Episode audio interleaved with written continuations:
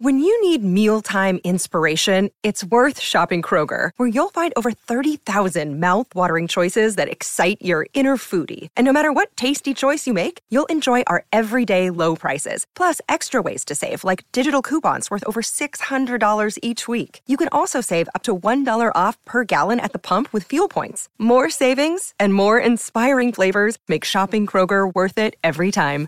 Kroger, fresh for everyone. Fuel restrictions apply. Another day is here, and you're ready for it. What to wear? Check. Breakfast, lunch, and dinner? Check. Planning for what's next and how to save for it? That's where Bank of America can help. For your financial to-dos, Bank of America has experts ready to help get you closer to your goals. Get started at one of our local financial centers or 24-7 in our mobile banking app. Find a location near you at bankofamerica.com slash talk to us. What would you like the power to do? Mobile banking requires downloading the app and is only available for select devices. Message and data rates may apply. Bank of America and a member FDIC. D'où vient la coiffure emblématique de la princesse Leia de Star Wars? Merci d'avoir posé la question. Si l'on vous demande de citer quelques-unes des héroïnes de la pop culture, il est fort probable qu'il y ait dans la liste l'une des plus iconiques issues de la saga Star Wars, la princesse Leia, interprétée par la regrettée Carrie Fisher.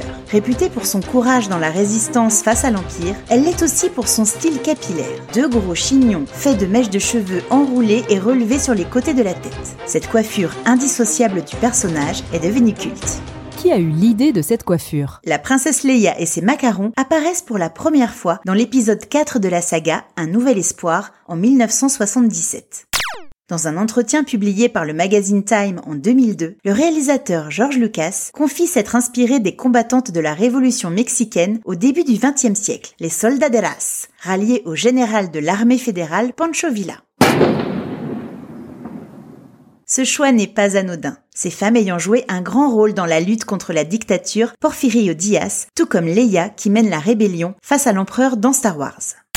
Lors de l'exposition Star Wars tenue à Paris en 2016, on peut voir une photo de l'une des célèbres révolutionnaires mexicaines, la colonelle des forces rebelles Clara de la Rocha, qui mène cette armée composée uniquement de femmes soldats. Sur le cliché exposé, elle pose aux côtés de son père Herculano de la Rocha, également héros de la révolution mexicaine. Elle porte une ceinture de balles autour de la taille et tient un fusil et une épée dans ses mains. Côté coiffure, vous avez deviné. Deux beaux macarons de chaque côté du visage. Et comment ce style est devenu culte dans la pop culture? Comme tous les personnages de la saga Star Wars, la princesse Leia et sa coiffure se retrouvent en clin d'œil dans des films ou des séries. Scream, Retour vers le futur, Les Simpsons, The Big Bang Theory, Toy Story et même Indiana Jones, tous ces supports de la pop culture ont intégré au moins une référence à Star Wars pour le plus grand plaisir des fans. L'une des plus célèbres est présente dans le premier épisode de la saison 3 de Friends, celui qui rêvait de la princesse Leia. Comme son titre l'indique, le personnage de Ross avoue à Rachel qu'il fantasme sur l'héroïne de Star Wars, notamment quand elle est prisonnière de Jabba le Hutt, simplement vêtue d'un bikini doré. Rachel se déguise donc en Leia, arborant fièrement la coiffure macaron, alors que dans le film, Carrie Fisher porte dans cette scène une tresse.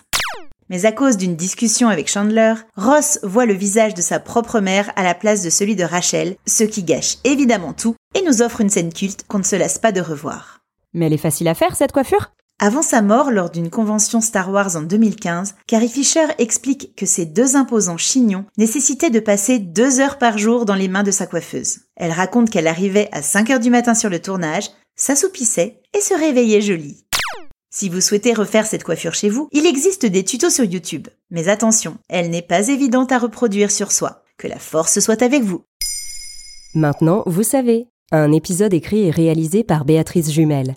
Ce podcast est disponible sur toutes les plateformes audio. Et si cet épisode vous a plu, n'hésitez pas à laisser des commentaires ou des étoiles sur vos applis de podcast préférés.